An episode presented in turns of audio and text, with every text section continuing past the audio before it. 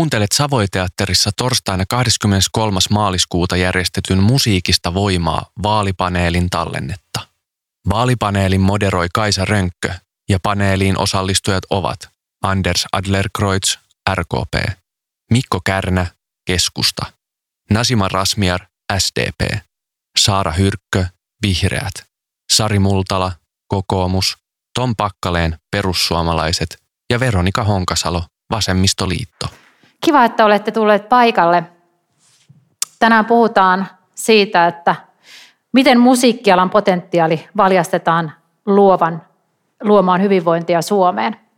Tämä vaalipaneeli on Gramexin, Teoston, Musiikin edistämissäätiön, musiikin tekijöiden, musiikkikustantajien, Suomen säveltäjien ja muusikkojen liiton järjestämä. Vaalipaneeleissa tai vaalikoneessa ei kulttuuri juurikaan ole noussut esille. Ei omina kysymyksinään eikä osana asiakysymyksiä. Kuitenkin musiikkialalla on lukuisia tarpeita seuraavalle hallituskaudelle, jotta tosiaan se luovan talouden potentiaali pystytään paljastamaan yhteiskunnan hyvinvointiin ja talouteen. Hassan, ennen kuin päästetään meidän panelistit tänne lavalle, niin minulla olisi muutama kysymys sulle. Näin musiikin tekijän ja muusikon ja yhteiskunnallisen vaikuttajan, olet paljon esimerkiksi toiminut itsekin syrjäytymisen ehkäisemäksi, niin miltä suomalainen yhteiskunta näyttää niin kuin kulttuuripolitiikan näkökulmasta? Ähm, miltä suomalainen yhteiskunta näyttää tälleen laulajan laulun tekijänä, niin no ainakin itse kasvanut Itä-Helsingissä ja tuntuu, että mulle oli tosi tärkeää nuorisotalot ja että oli mahdollisuuksia harrastaa, tehdä, tehdä musiikkia. Mutta tällä hetkellä mä voisin sanoa, että musa-alan niin monet eri tekijät, jotka jää piiloon. Mun mielestä he tarvitsevat enemmän tukea. Biisin kirjoittajat, tuottajat. Just tänään tulin suoraan studiolta tänne, niin on, se on ainakin semmoinen, mihin on halunnut vaikuttaa paljon. Nyt tietenkin musiikki on sulle työ, se on elinkeino, se on varmasti myös mahdollisuus ilmaista itseäsi, mutta mikä rooli musiikilla on ollut siinä, että susta on tullut juuri Hassan Michael? Uh, iso kysymys, onko teillä aikaa? mutta tota, mulla alkoi silleen, että alastella musa Maikka kannusti soittaa rumpuja. Mä olin ujo nuori, sain hakkaa rumpuja siellä piilossa bändin takana. Ja tota, sitten taas yläasteikäisen mä eksyin nuorisotalolle, jossa nuorisohjaaja kannusti mua testaa teatteria ja musiikin tekoa. Ja itse asiassa Helsingin kaupunki auttoi mua pienellä stipendillä rakentaa nuorisotaloon semmoisen studion. Ja sitten mä siirryin jossain vaiheessa semmoiseen kuin Hapen nuorisokeskus, jota ei ole enää olemassa. Se oli meille tosi tärkeä paikka. Se oli yksi rakennus, missä oli koko niin kuin media-alan semmoisia ohjaajia. Meillä oli video, videotila, meillä oli graffititila, meillä oli radiotila, meillä oli monta musastudiota, teatterisali. Se oli semmoinen paikka, missä pääsi kokeilla uusia juttuja ja kohtaa niin kuin nuoria.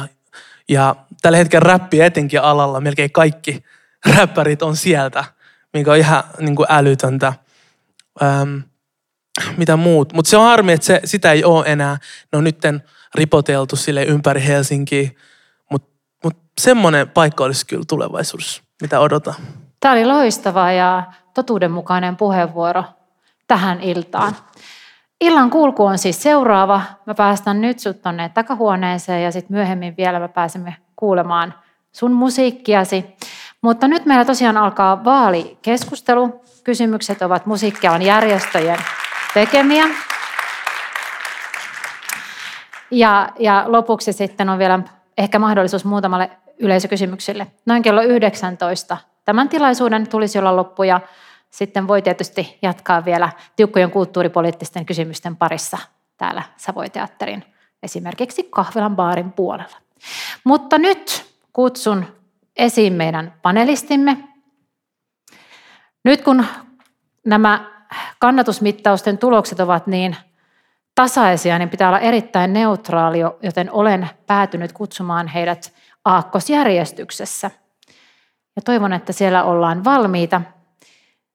RKP on lähtenyt vaaleihin sloganilla Framgå tillsammans, yhdessä eteenpäin. Heitä edustaa tänään Anders Adlerkreutz.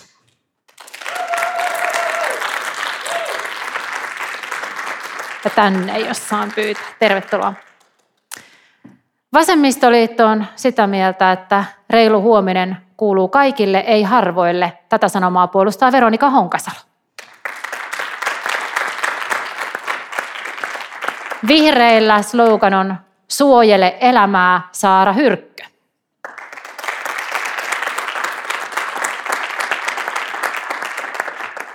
Keskustapuolueen lippua liehuttaa tänään eteenpäin vastuuta koko Suomesta Mikko Kärnä.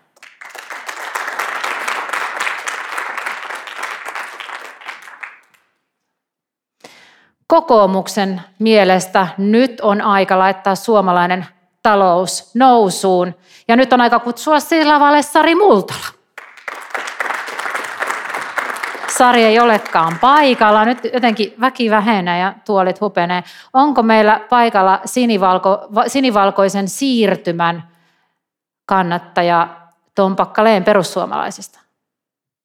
Hänkään ei ole paikalla, mutta onneksi rohkeasti sinun puolellasi täällä on Nasima Razmiar. Tervetuloa. Ää, sun kannattaa varmaan istua sinne, että jos nämä kaksi, kaksi tota, myöhästynyttä. Eli tässä tuli teille myös luonteva selitys siihen, että miksi Hassan joutui mua vähän kyselemään. En ollut diiva, vaan meillä oli pieni tilanne. Jee, Sari Multala!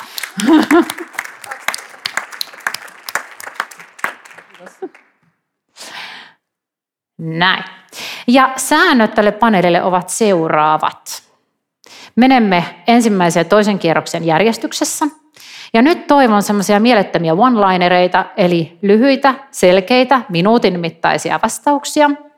Ja jos puhuu toisen päälle, niin sitten seuraava kierros jää kokonaan väliin. Ja yleisöllä on mahdollisuus kysyä kysymyksiä. Eli voitte kirjautua tuolle menti.comiin tällä koodilla, joka siellä näkyy ja sitten sinne kirjoittaa kysymyksiä.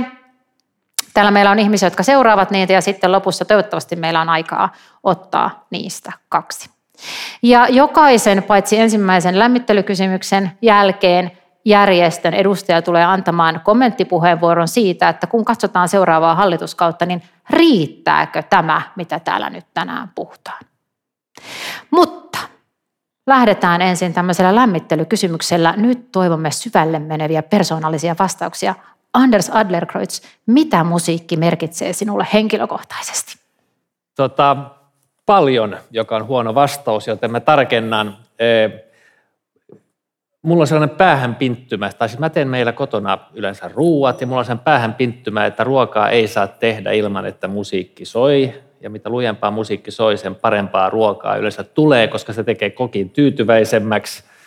Mutta sen ohella niin, niin tota, soitan selloa ja sen kautta on, on, on vähän, tai niin, sellainen, sellainen ehkä omaehtoinen suhde siihen, siihen musiikkiin. Se on sellainen harrastus, joka välillä on enemmän läsnä, välillä vähemmän läsnä. Ja nyt sattuneesta syystä niin mun kampanjatiimissä on aika paljon muusikoita, niin se on taas saanut mut soittamaan taas vähän enemmän ja niissä tilanteissa aina muistaa, mitä paljon sitä on kaivannut ja, ja tota, harmittelee, ettei soita useammin, kun se taas hetkeksi unohtuu palatakseen uudestaan sitten, sitten joskus myöhemmin. Mutta tällainen, tällainen suhde. Kiitos. Mitä Veronika? No merkitsee tosi paljon. Ää, mä oon soittanut pienoa varmaan tälle tyypillisesti, niin soittanut 13-vuotiaana, äh, aloittanut kolmevuotiaana ja lopetin tietenkin teini-ikäisen niin kuin monet ja sitten toivoisin, että olisin aikuisia voinut jatkaa mutta sitten mä mietin just, että miten musiikki on läsnä mun elämässäni monella eri tavalla. Kun lapset oli pieniä, niin laulettiin paljon yhdessä ja edelleen ää, lauletaan karaokea perheen kanssa yhdessä. Ja sitten mun puoliso on toiselta ammatiltaan muusikko, hevimuusikko, niin hän on sitten niin kuin johdatellut mut tämän hevimusiikin maailmaan. Ja esimerkiksi yhteisillä autoretkillä meillä on sellainen systeemi, että lapset saa toivoa ja sitten hänen mielestään ne toivoo aina aivan oksettavaa popmusiikkia, niin hän aina kostoksi sitten valitsee sen oman heavy joka kestää seitsemän minuuttia ja Danzigia ja Dimmu Borgiria ja tämmöisiä. Niin, niin tämmöinen tuli mieleen, mutta se on ollut myös hyvin avartavaa. Kiitoksia. Ennen kuin päästään Saaraan, niin tervetuloa Tompakka Leen, ja jotta voit virittäytyä siihen, mistä puhutaan, niin ensimmäinen kysymys on, että mitä musiikki merkitsee sinulle henkilökohtaisesti? Toivotaan minuutin vastauksia, jos puhuu muiden päälle, niin seuraava kierros jää väliin. Saara, ole hyvä. Meidän perheessä tämä heavy, heavy musiikista tykkäävän miehen ja lasten toiveiden äh, dilemma on ratkaistu sieltä, että me kuunnellaan paljon hevisaurusta. Ähm, mutta musiikki merkitsee se on mielenrauhan tuoja, se on rohkaisun tuoja sellaisissa hetkissä, kun tietää, että pitää tsempata tai ylittää itsensä. Se on elämyksiä ja seikkailuja, yhteisiä kokemuksia. Nyt oon musiikin suhteen aika kaikkiruokainen, pidän, pidän monenlaisesta mulla on tänään kolme vuotta täyttävä lapsi, niin hänen mukanaan on tullut tämä uusi genre, joka on todella tämä lasten musiikki ja käydään joka viikko muskarissa ja se on, se on ihana harrastus paitsi lapselle, niin myöskin äidille ja, ja toisaalta sitten lauletaan paljon yhdessä tällä hetkellä. Eli, eli tavallaan tämä koko elämän kirjo on jotenkin musiikin kautta myöskin läsnä. Kiitos. Mikko. Joo, tosi paljon merkitsee kyllä ja ollut läsnä koko elämän tunteiden hallinnassa teini-iästä saakka, että kun Banksit tuli ja siinä on yötä kuunneltu sen jälkeen ja, ja tota, sitten vähän aggressiivisempia tunteita käsitelty metallimusiikin kautta tai muuten, että tosi tärkeää ja itse mä tunnustan, mä en tunne nuotteja edelleenkään oikein hyvin, mutta mä oon innokas laulaja, mä laulan korvakuulolta sitten ja karaoke kyllä kuuluu harrastuksiin, toivottavasti sitten vaali-iltana pääsee esiintymään. Ja myös mulla on tullut puolison kautta sitten erityisen lähelle musiikki, että hän on opera, operalaulaja. Että korona-aika tulee mieleen, kun tuossa meidän töydöläisessä 27 neliön yksiössä oltiin ja meikäläinen istui kylpyhuoneessa sitten Teams-kokouksessa eduskuntaa ja puoliso harjoitteli tota varsinaisessa tilassa sitten, niin tuonne konservatorioon antoi, antoi laulunäytteitä Pietariin vielä siinä vaiheessa ennen tätä hyökkäyssotaa. Että tosi tärkeä juttu on, on musiikki meikäläisellä. Kiitos. Ja varmasti silloin tuli myös selville tämä rakenteiden ja esimerkiksi tilojen tärkeys. Mitä sanoo Sari multa?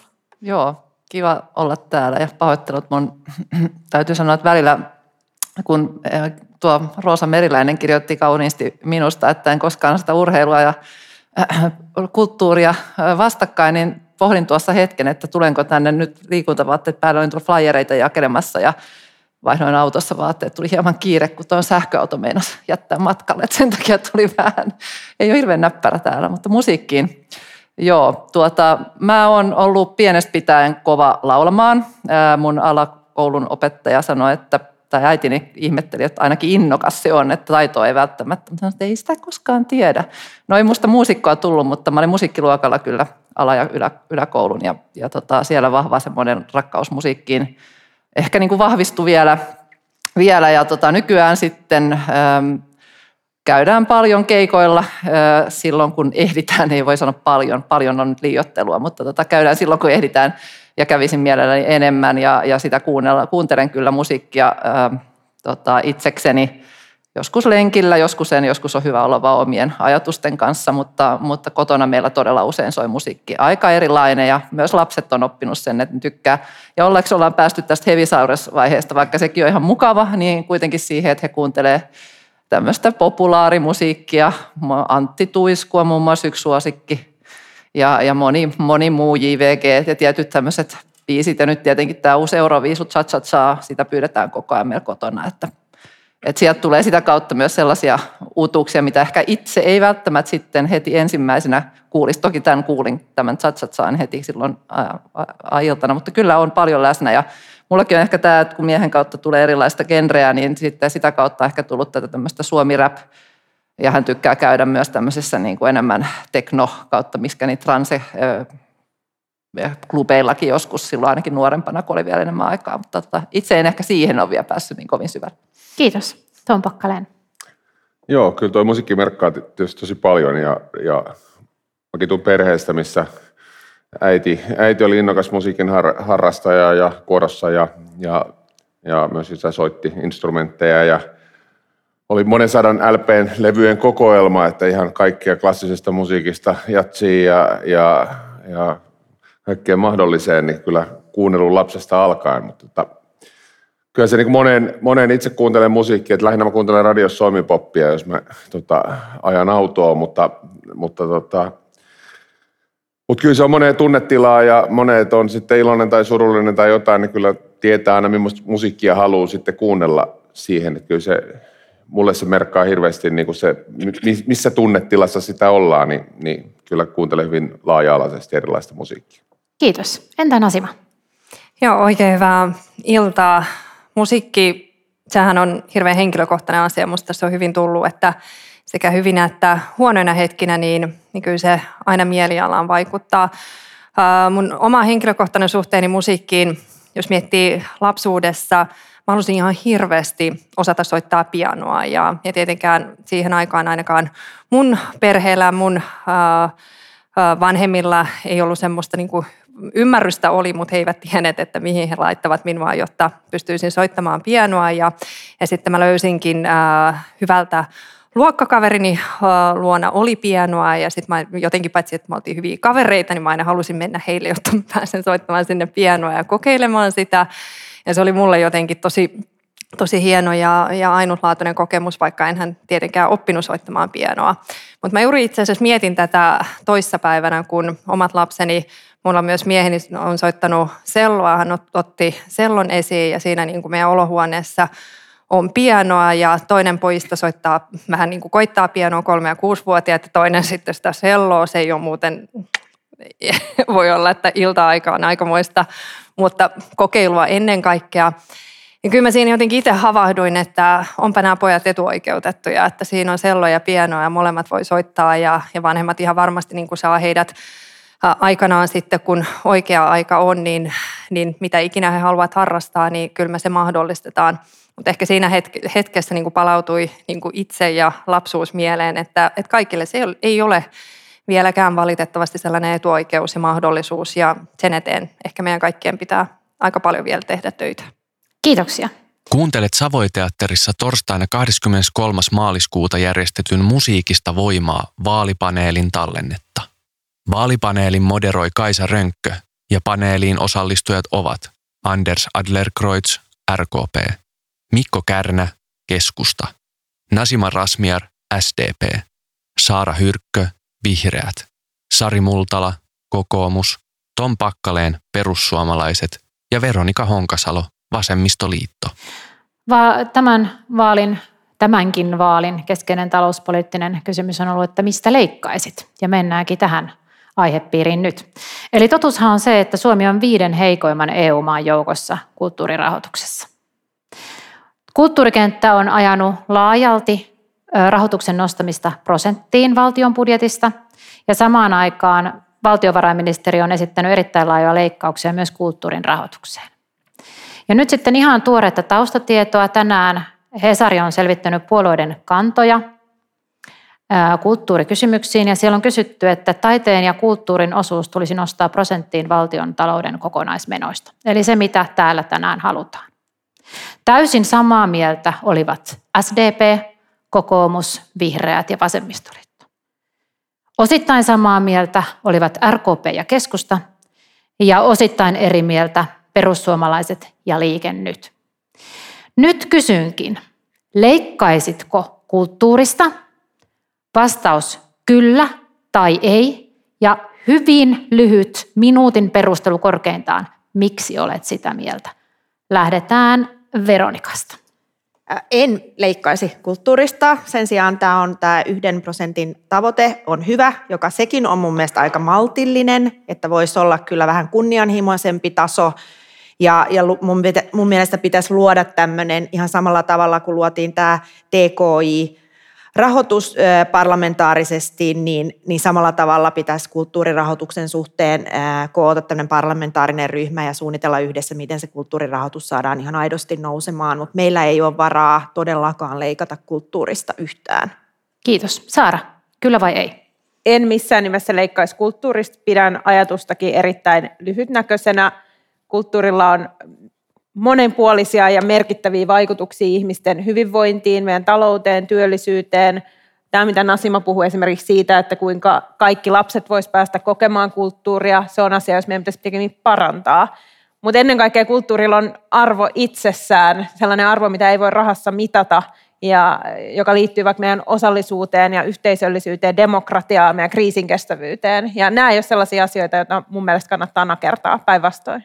Kiitos. Mikko Kärnä en leikkaisi kulttuurista. Kulttuurin sijoitettu euro tulee mielestäni yhteiskunnassa moninkertaisesti takaisin niin taloudellisena panostuksena, ihmisten hyvinvointina ja on niin kuin äärettömän tärkeää, että tämä viesti saataisiin kaikille päättäjille menemään, menemään lävitse mä katson kyllä, että meidän kulttuurialalla, että jos me uskalletaan investoida sinne, niin meillä on valtavasti myös kasvun mahdollisuuksia. Ja puhutaan paljon velkaantumisesta. Mä en itsessään pelkää sitä velkaa. Velkaa kannattaa ottaa silloin, jos sen panostuottosuhde on kohdillaan. Syömävelka on, on, se on niin kuin eri asia sitten, mutta kulttuuriin kannattaa investoida. Kiitos. Sari. Joo, en leikkaisi kulttuurista ja perusteluna tietenkin se, että tässä on tullut jo erittäin hyviä perusteluja, mutta pitäisi enemmänkin nähdä kulttuuri myös alana, joka tuo sitä kasvua, vähän niin kuin Mikkokin tässä sanoi, ja, ja luovat alat laajemmin myös.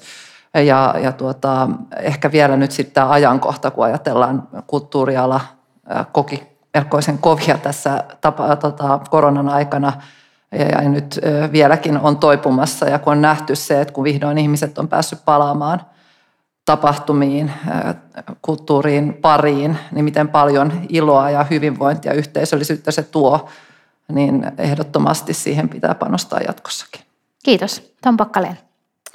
Joo, kiitos. Tota, Tämä on hyvä kysymys ja mielellään sanoisin, että, että en leikkaa, mutta ikävä kyllä, niin me joudutaan meidän talous on niin huonossa kunnossa, että me tullaan, joudutaan tulla tekemään leikkauksia seuraavalla hallituskaudella niin monesta asiasta.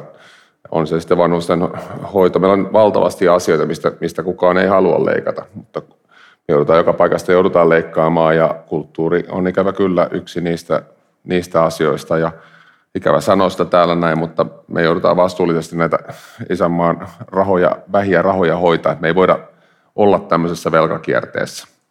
Eli Eli, mutta on, kulttuuri on merkittävä ja tärkeä ja myös kulttuurilla on, niin kuin, että siellä on paljon kasvumahdollisuuksia ja pitää tehdä myös viisaita asioita. Et samalla tavalla kuin monella muullakin sektorilla, mitä me rahoitetaan, niin, niin missä sitä joudutaan tehdä niitä leikkauksia, niin samaan aikaan pitää tehdä reformeja ja parantaa niitä systeemeitä, mitä saadaan se asiat tuottamaan ja tehdä niitä oikeita asioita. Kiitos ja sitten Nasima. tähän alkuperäiseen kysymykseen, että meillähän kulttuurin rahoitus on vähäistä. Nyt on kyse siitä, että saadaanko me semmoinen säädyllinen, säädyllinen äh, taso kulttuurin rahoitukselle. Ehdottomasti tuen ja kannatan tätä prosenttia. Uh, musta tämä on aivan elintärkeä kysymys koko meidän henkisen huoltovarmuuden kannalta. Kulttuurilla on paitsi kasvupotentiaalia, musta se on erittäin tärkeää ja siitä varmasti tänään keskustellaan, mutta nimenomaan hyvinvoinnin näkökulmasta, ennaltaehkäisevän työn näkökulmasta, on se sitten koulutuksen puolella, varhaiskasvatuksen puolella, sosiaali- ja terveyspalvelut. Kyllähän me nähdään, että jos me halutaan, että me henkisesti voidaan hyvin, me ollaan terveitä, niin meidän täytyy ennen kaikkea satsata kulttuuria taiteeseen joten aivan ehdottomasti pidetään siitä prosentista kiinni, mutta, mutta sitten kun siihen päästään, niin uskon, että meillä on aika paljon vaikeuksia miettiä, että miten sitä prosenttia jaetaan, että, että helposti tullaan huomaamaan, että välttämättä sekään ei riitä, mutta siitä olisi ainakin hyvä aloittaa. Kiitos. Sanders. Joo, RKPkin tavoitteena on tämä prosentti. Tuossa kyselyssä, johon viittasit, niin tämä täysin sama mieltä jokseenkin. Mä oletan, että se liittyy siihen aikatauluun, että, että meillä on ajatus se, että muutaman budjetin päässä pitäisi olla siinä prosentissa. Ehm, ja, ja, ja syyhän nyt on, on tavallaan ilmeinen. Kulttuuriala on kärsinyt paljon koronan aikana ja, ja on monella tavalla, niin kuin sehän on hyvinvointitekijä, ehm, kansallinen identiteetti, jos ajatellaan, että mistä se muodostuu, niin, niin sehän muodostuu nimenomaan niin kulttuurista, kulttuuriperinnöstä, yhteisistä kokemuksista, kirjallisuudesta, musiikista, ehm, taiteesta – jos ajattelee sen alan kokoa Suomessa suhteessa muihin maihin, ottaen huomioon, miten kauhean hyvä niin kuin osaamispohja meillä periaatteessa on tämän kattavan taiteen perusopetusjärjestelmän myötä, niin, niin voi hyvällä syyllä sanoa, että meillä on niin kuin kauheasti hyödyttämätöntä potentiaalia, jota voitaisiin niin kuin ottaa paremmin käyttöön yhteiskunnan hyväksi, niin siitä syystä sitä prosenttia kohti, mikä tietenkin tarkoittaa, että leikata ei voi. Kiitos ja ihan toden totta, jos menette sitä Hesarin kyselyä katsomaan, niin kannattaa lukea sieltä ne vastaukset. Että sieltä selviää tämä RKPn pitkän tähtäimen tavoite. Näin, että oli kommenttipuheenvuoroja, mutta että nyt joudutaan menemään pikkasen rivakammin, niin pyydän Vappu Verrosen Suomen säveltäjistä nyt sitten kommentoimaan näitä vastauksia. Joo, hei, mä oon Vappu Verronen Suomen säveltäjät rystä. Kiitos kaikille, että olette tullut tänne tänään ja teidän kommenteista ja toivon, että ne, jotka kommentoi, että eivät leikkaisi, niin muistavat nämä sitten vielä vaalien jälkeenkin. Ja arvostin kovasti kommentteja, missä tuotiin esiin, että tämä nykyinen taso, mitä toivotaan, eli tämä prosentin taso on aika maltillinen pyyntö. Tämä säädyllinen taso oli mielestäni hieno kommentti. Ja mitä me niillä rahoilla sitten tehtäisiin, niin musiikkialla kyllä haluaisi tuoda esiin nimenomaan sen, että pitäisi saada vielä lisää rahaa sinne ruohonjuuritasolle, isojen instituutioiden lisäksi, jotka on toki myös tärkeitä. Ikinä ei tiedä, mikä on se outo juttu, mikä breikkaa. Eli Suomella on mahtava potentiaali tuoda jotain aivan ihmeellistä myös kansainväliseen menestykseen, ja sitä ei voi ennalta tietää, mitä se on. Sitten me pidetään hirveän tärkeänä, että kulttuuria ei käytettäisi semmoisena vastakkainasettelun välineenä, että se on jotain eliitin nautintoainetta. Ja tota, se on kuitenkin jotain hirveän arkista. Se on just sitä suomipoppia. Se on sitä, mitä festareilla kuunnellaan. Ja toisaalta se on just, tässä tuli hirveän hienosti esiin, mitä toitte esiin, osallisuus, yhteinen kokemus. Se on jotain tosi syvällistä tämmöistä pienen kansakunnan sielun maisemaa, joten pidetään siitä huolta. Kiitos. Kiitoksia. Mennään seuraavaksi tulonmuodostuksen pirstaleisuuteen, joka on luovan työntekijälle merkittävä ongelma erityisesti sosiaaliturvan näkökulmasta. Monet heistäkin ovat yhtä aikaa palkansaajia, yrittäjä ja apurahansaajia – työn eri muodot vakuutetaan eri järjestelmässä eikä tuloja ole mahdollista yhdistää. Tällöin tapahtuu se, että mikään tuloraja ei koskaan ylity ja sosiaaliturva jää saamatta. Mitä ja millä aikataululla te ja puolueenne olette valmiita tekemään asian korjaamiseksi? Ja nyt sitten puheenvuoroa pyytämällä Saara oleva. Joo, kiitos. Tärkeä kysymys ja ajattelen, että sen, sen tavallaan kriittisyys tuli toivottavasti myös niin kuin laajasti poliitikkojen tietoisuuteen korona-aikana, jolloin, jolloin tästä asiasta puhuttiin. Se ehkä toisaalta myös näytti sen, että kuinka paljon meillä on edelleen päättäjien keskuudessa tietämättömyyttä ja ymmärtämättömyyttä tavallaan siitä kulttuurialan ihmisten jotenkin arkitodellisuudesta ja siitä, että asia, jos me puhutaan epätyypillisenä työnä, niin on itse asiassa varsin tyypillistä. Vihreiden tavoitteena sosiaaliturvan uudistamisessa on tietysti perustulo, joka, joka tekisi ikään kuin vahvistaisi sitä turvaverkkoa ihan kaikenlaisissa töissä oleville ja, ja nimenomaan toisi turvaa siihen pirstaleisuuteen. En pidä ehkä välttämättä todennäköisenä, että saamme perustuloa kaikille vielä ensi vaalikaudella, mutta me ollaan esitetty myöskin sitä, että voitaisiin toteuttaa Irlannin tapaan tällainen kulttuurialan ja taiteilijoiden perustulokokeilu, joka nimenomaan ehkä näyttäisi, miten se toimisi just tälle alalle. Sitten tähän vakuuttamispuoleen kannatamme yhdistelmävakuutusta. Ajattelen, että senkin aikataulu pitäisi olla aika nopea, rapsakka. Toivon, että se saataisiin tulevalla hallituskaudella aikaan. Mutta siellä on paljon myös pientä, mitä voidaan, voidaan tehdä siellä sosiaaliturvan ja eläketurvan parissa, missä ikään kuin voitaisiin katsoa nimenomaan, että – tämä meidän vanhaan maailmaan rakennettu järjestelmä, joka ajattelee, että kaikki ovat pysyvissä palkkasuhteissa, niin muovattaisi ymmärtämään sitä, että ne erilaiset tulonlähteet, niitä kohdeltaisiin kaikkia samalla tavalla. Kiitos. Mitä ja millä aikataululla Mikko Kärnä? Joo, kiitos. Mä oon ihan samaa mieltä tästä perustulosta. Tämä on semmoinen juttu, että tämä, meillä pitäisi olla yhteiskuntana rohkeutta uudistaa meidän sosiaaliturvajärjestelmää radikaalilla tavalla. Mulle ei ole esittää teille yksi yhteen mallia, mutta tämä keskustelu pitäisi aidosti avata. Viime hallituskaudellahan me toteutettiin perustulokokeilu, joka antoi positiivisia esimerkkejä. Mä näen, että siis kulttuurialan lisäksi, niin se antaisi niin paljon hyvää myös kaikille muille kansalaisille ja ylipäätään se kannustinloukkujen poistaminen, että on sulla sitten tuntiduunia, minkä saat ja otat vastaan, niin se kannattaa ottaa. Aina vastaan, se on plussaa sinulle itsellesi. Ja mä toivon todella, että riippumatta siitä, minkälainen hallituspohja on, että tämä keskustelu uskallettaisiin aidosti käynnistää. Mutta se rahan löytäminen, niin se on haastava homma, totta Kyllä. kai. Kyllä, ja sitten Veronika oli seuraava. Ah, okei. Okay. Äh, siis mun mielestä tässä on ollut hyviä puheenvuoroja. Perustuloa kannatetaan mekin. Taitaa tällä hetkellä olla ainoastaan vihreät ja vasemmisto ja keskustassakin kannatetaan perustuloa, siis niin kuin sitä kunnianhimoista perustulomallia. Me lähdetään kuitenkin siitä, että se perustulo ei voi korvata kuitenkaan sitä taiteen ja kulttuurin tukemista ja tukea. Eli se on tavallaan se järjestelmä, joka, joka korvaa, korjaa sitä niin kuin prekaarissa asemassa olevien ihmisten sosiaaliturvajärjestelmää ja vähentää byrokratiaa. Sitten me ollaan sitä mieltä, että näitä taiteilija-apurahoja pitää nostaa, sitä tasoa pitää nostaa, määrää pitää lisätä – mutta itse olen tehnyt esimerkiksi Helsingissä sellaisen aloitteen, että pitäisi myös kuntien suoraan palkata taiteilijoita, että ei aina oleteta, että se on aina se apuraha, joka on taas sitten sen sosiaaliturvajärjestelmän ja työttömyysturvajärjestelmän kannalta hankala.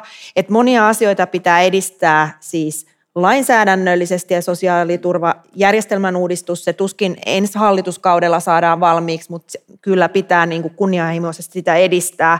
Mutta sitten itse tein kirjallisen kysymyksen myös tässä niin TE-keskuksen tulkinnoista. Eli tästä tulee esille se, että kyse ei ole vain lainsäädännöstä, vaan se, että TE-keskuksessa tarvitaan kyllä vähän enemmän tietotaitoa siitä, että tunnettaisiin myös, että mitä se muusikon arki ihan oikeasti on. Kiitos. Anders. Joo, siis tämä on oleellinen tämä, että mikä muusikon arki on, että, että voi olla joku projekti kuukausien päästä ja sitten sitä harjoitellaan niin kuin sitä varten, niin miksi tämä harjoittelu lasketaan, että onko se työtä vai onko se työttömyyttä.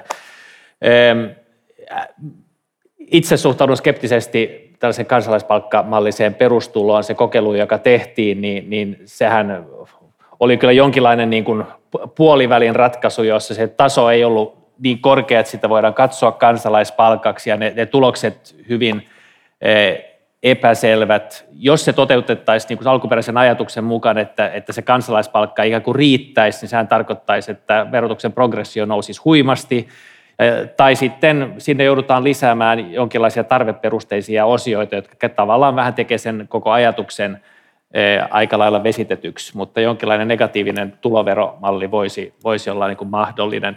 Mutta tähän ison ongelmaan, niin RKPkin on puhunut tämän yhdistelmävakuutuksen puolesta, ja sehän ei ole ratkaisu ainoastaan ehkä luoville aloille, vaan niin kuin koko työelämälle, kun meillä on yhä enemmän, niin kuin, yhä enemmän niin kuin mennään tota, työntekijä, yrittäjä rajan molemmille puolille edestakaisin työuran aikana. Ja, ja kun meillä on niin monet erilaiset systeemit ja sitten vielä, vielä niin freelance-taiteilijoille niin omat jutunsa, juttunsa ja joutuu käyttämään, käyttämään tota kaikenlaisia virityksiä, niin, niin, niin se helpottaisi tilannetta ja, ja, ja, ja myöskin muilla aloilla varmaan parantaisi työllisyyttä ja, ja, ja poistaisi poistaisi niin kuin niitä esteitä, mikä tällä hetkellä työmarkkinoilla nimenomaan näistä vakuutusnäkökulmista syntyy. Kiitos. Nasima. Joo, ehdottomasti tämä yhdistelmävakuutus myös itse tuen ja kannatan. Minusta oleellista on se, että meidän yhteiskunta tunnistaa, että on erilaisia töitä ja niitä voidaan tehdä myöskin ristiin. Ja se, että korona valitettavalla tavalla osoitti sen, että, että siihen ei ymmärrystä ollut, osaamista ei ollut ja on täysin samaa mieltä, että esimerkiksi TE-toimistoissa tällä hetkellä tarvitaan vielä edelleenkin tarvitaan ymmärrystä osaamista sen, sen osalta, että voidaan tehdä hyvin erilaisia töitä. Mä oon aidosti huolissani taiteilijoiden, muusikoiden eläkkeistä. Meidän on luotava sellainen malli, jossa pystytään myöskin tulevaisuuden eläkkeitä turvaamaan, ei niin, että turvaudutaan siihen omaan soittimeen tai johonkin muuhun, että sillä sitten pärjätään ne eläkevuodet. Tämän mallin täytyy olla sen kaltainen, joka kantaa, joka kestää. Me emme kannata tätä perustulomallia. Meillä on oma sosiaalidemokraateilla yleisturvamalli, joka lähtee enemmänkin siitä, että tunnistetaan niitä elämän eri osa-alueita, ennen kaikkea elämän eri tilanteita. Voidaan jäädä työttömäksi, voidaan tehdä osa-aikaista työtä niin, että kukaan ei putoa kyydistä ja, ja toisaalta sitten ennen kaikkea siitä aktiivis, aktiivisuudesta pystyttäisiin myöskin palkitsemaan. Eli mutta sun kysymys oli, että millä aika, aikataululla, aikavälillä tästä kannan myös huolta, että, että meillähän on näitä erilaisia malleja ja se, että tämän työnhän on tässä sosiaaliturvauudistuksessa, siinä on hyviä, hyviä asioita, toivon, että ne on siellä pohjana, mutta toivon, että meillä on sitten sen kaltainen hallituspohja, joka sitten pystyy tätä rakentamaan, koska, koska kyllähän tästä myös vuodet tulee vastaan, että jos ei lähdetä sitä työtä aidosti nyt jollain pohjalla aloittamaan. Kiitoksia. Sari. Joo, melkein kaikki tässä on sanottu. Me tuossa ennen ää, tota, vaaleihin valmistuessa tehtiin myös tämmöinen oma kokoomuksen kulttuurivisio, ohjelma siitä, että miten, mihin asioihin konkreettisesti voisi puuttua muun muassa tässä sosiaaliturvapuolella. Siellä on tietenkin paljon muutakin. Mutta, mutta ehkä akuutteja ongelmia on nimenomaan tämä eläketurva, minkä Nasima mainitsi tässä. Ja se, että kun on erilaisia malleja vakuuttaa, niin sitten voi olla, että eläkekertymä kokonaisuudessaan on hyvin pieni, että on semmoinen, minkä voisi korjata niin kuin erikseen. Mutta sitten on tärkeää tässä sosiaaliturvapuolella, että se on mukana siinä sosiaaliturvan kokonaisuudistuksessa ja se tunnistetaan siellä, että kulttuurialalla ehkä laajemminkin freelancereissa on, on paljon tämmöisiä epätyypillisiä työsuhteita. Ja nyt on hienoa, että eduskunnan moninkertaisesta vaatimuksesta ja taisi olla jopa yksimielisiä monesti ne lausumat, kun vaadimme ja sitten hallitus korjasi tänne, miten työttömyysturva ja tekijänoikeustulot paremmin nyt yhteensovitetaan ja me pystytään varmasti jotenkin tosi pieni korjauksia tekemään myös eduskunnassa, mutta olisi tärkeää, että tästä saataisiin myös kirjauksia hallitusohjelmaan, tämmöisiä akuutempia ongelmia pystyttäisiin korjaamaan, koska mä en usko, että tämä sosiaaliturvan kokonaisuudistus menee ihan ensi kaudella vielä kokonaisuudessaan maaliin. Kiitoksia. Ja Markus Nudenstreng Suomen musiikin tekijöiltä kommentoi. Joo. Ah, sulla oli puheenvuoro. Ole hyvä. No sieltä tulee vielä yksi nopea vastaus, kommentti. No, kiitos. Tota, joo, no tässä on kyllä kieltämättä pajatso aika tyhjennetty. Tässä on ollut tosi hyviä, hyviä kommentteja ja, ja kyllä tämä, niin kuin, tämä yhdistelmän vakuutus olisi tärkeä, että ei makseta moneen paikkaan, koska se ei oikeasti toimi tämä. Vaikka yöli, yölimaksut, että et pitäisi olla yksi tili jokaisella henkilöllä, mistä tulisi tämä eläkekertymä, tulisi sen mukaan.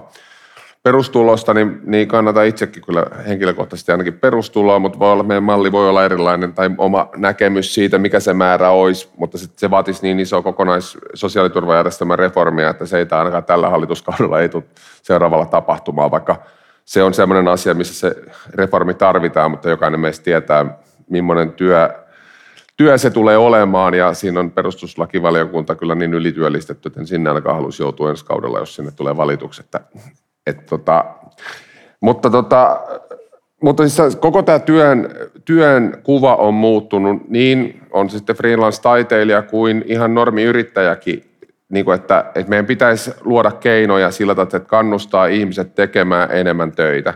Ja ja siihen ilman, että se leikkaantuu tai tuletaan leikkureita tai me syödään verotuksella kaikki, kaikki se työ, lisätyö, mitä ihmiset tekee. Eli kannustaa ihmiset tekemään töitä. Että meitä on entistä vähempi, pienempi joukko tekemässä sitä työtä, niin me tarvitaan sitä tuottavuuden kasvua lisää työtä tänne maahan. Kiitos. Sitten Markuksen kommentti. Joo, kiitos ja olin ilahtunut siitä, miten hyviä ja asiantuntevia puheenvuoroja sieltä tuli. Ehkä niin kuin, äh, oli tosi olennaista, että tuli tämä, tämä työttömyysturvakysymys, koska se on, se on todella olennainen, että tuonne TE-keskuksiin saataisiin asiantuntemusta. Siellä on ihan liikaa tulkinnanvaraa tällä erää. Ja, ja niin kuin omassa lähipiirissäkin oli useita, jotka jäi ilman mitään tuossa pandemia-aikana. Ja kyllähän pandemia-aika myös kourin tuntuvasti osoitti sen, että meidän niin kuin kulttuurialan ja laajemminkin itsensä työllistäjien kohdalla sosiaaliturva ei ole yhdenvertainen. Et Suomi on edelleen näyttäytyy hyvin vahvasti työnantajien ja työntekijöiden Suomena, vaikka tosiasia on se, että kaikkien teidän äänestäjistä löytyy myös itsensä työllistäjiä ja se määrä tulee aina vaan kasvamaan, samoin kuin pienyrittäjien. Eli pitäisi kyllä myös noin niin kuin, äh, yrit, äh, nämä eläkeasiat laajemminkin niin kuin keskustelussa ja, ja myös toivon, että YL-uudistus ei jää siihen, joka viime syksynä saatiin jotenkuten maaliin. Se ei ollut ehkä niin suuri katastrofi kuin ehdittiin pelätä, mutta huomattavasti tuota, näitä asioita voitaisiin vielä korjata. Kiitos. Kiitos. Kuuntelet Savoiteatterissa torstaina 23. maaliskuuta järjestetyn Musiikista voimaa vaalipaneelin tallennetta. Vaalipaneelin moderoi Kaisa Rönkkö ja paneeliin osallistujat ovat Anders Adlerkreutz, RKP, Mikko Kärnä, keskusta, Nasima Rasmiar, SDP, Saara Hyrkkö, Vihreät, Sari Multala, Kokoomus, Tom Pakkaleen, Perussuomalaiset ja Veronika Honkasalo, Vasemmistoliitto. Musiikin vapaalle kentälle menee vain tosi pieni osa julkisesta tuesta tällä hetkellä. Eli vapaalla kentällä on myös sit toimijoita, joilla ei ole minkälaisia taloudellisia edellytyksiä jatkaa toimintaansa ilman sitä julkista tukea. Mutta myös paljon niitä, jotka tarvitsevat vain jonkin verran tukea päästäkseen omilleen. Miten vapaan kentän kasvu, monipuolisuus ja saavutettavuus mahdollistetaan ja miten tuki pitää kohdentaa? Eli miten vapaan kentän rahoitus tulisi järjestää ja kohdentaa.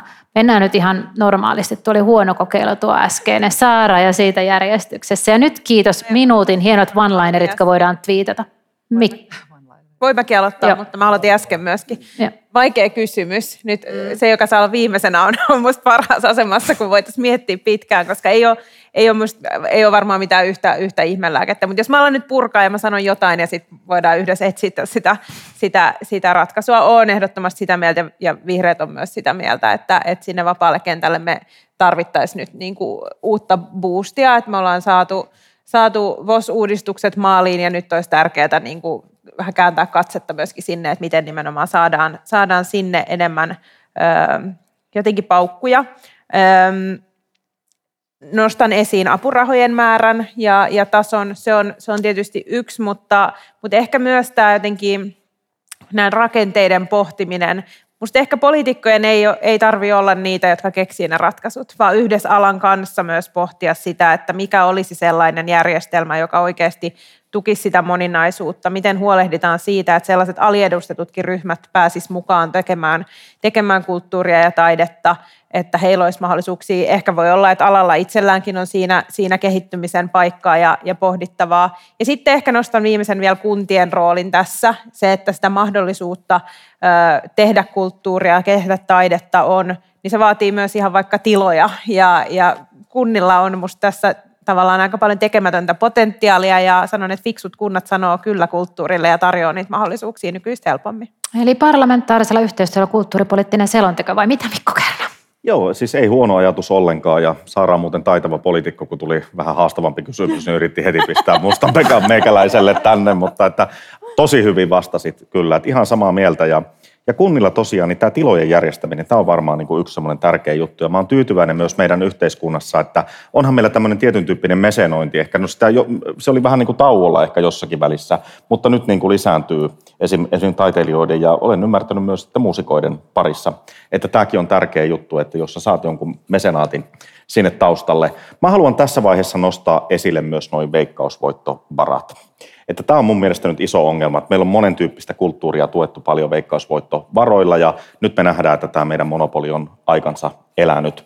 Et tulevan hallituksen tulisi uskaltaa luoda lisenssimalli peliyhtiöille ja sitten tätä kautta niin luo, generoida tavallaan niin kuin lisää voittoja tähän maahan ja sitten uskaltaa kohdentaa niitä rahoja kulttuurin tukemiseen ja myös sille, sinne tota avoimelle kentälle.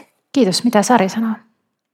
Joo, kiitos tästä ihan samaa mieltä sinällään nyt, kun on päätetty laittaa ne rahat budjettiin, niin tällä ei enää sinällä ole tekemistä suoraan kulttuurialan kanssa, mikä on mielestäni hyvä.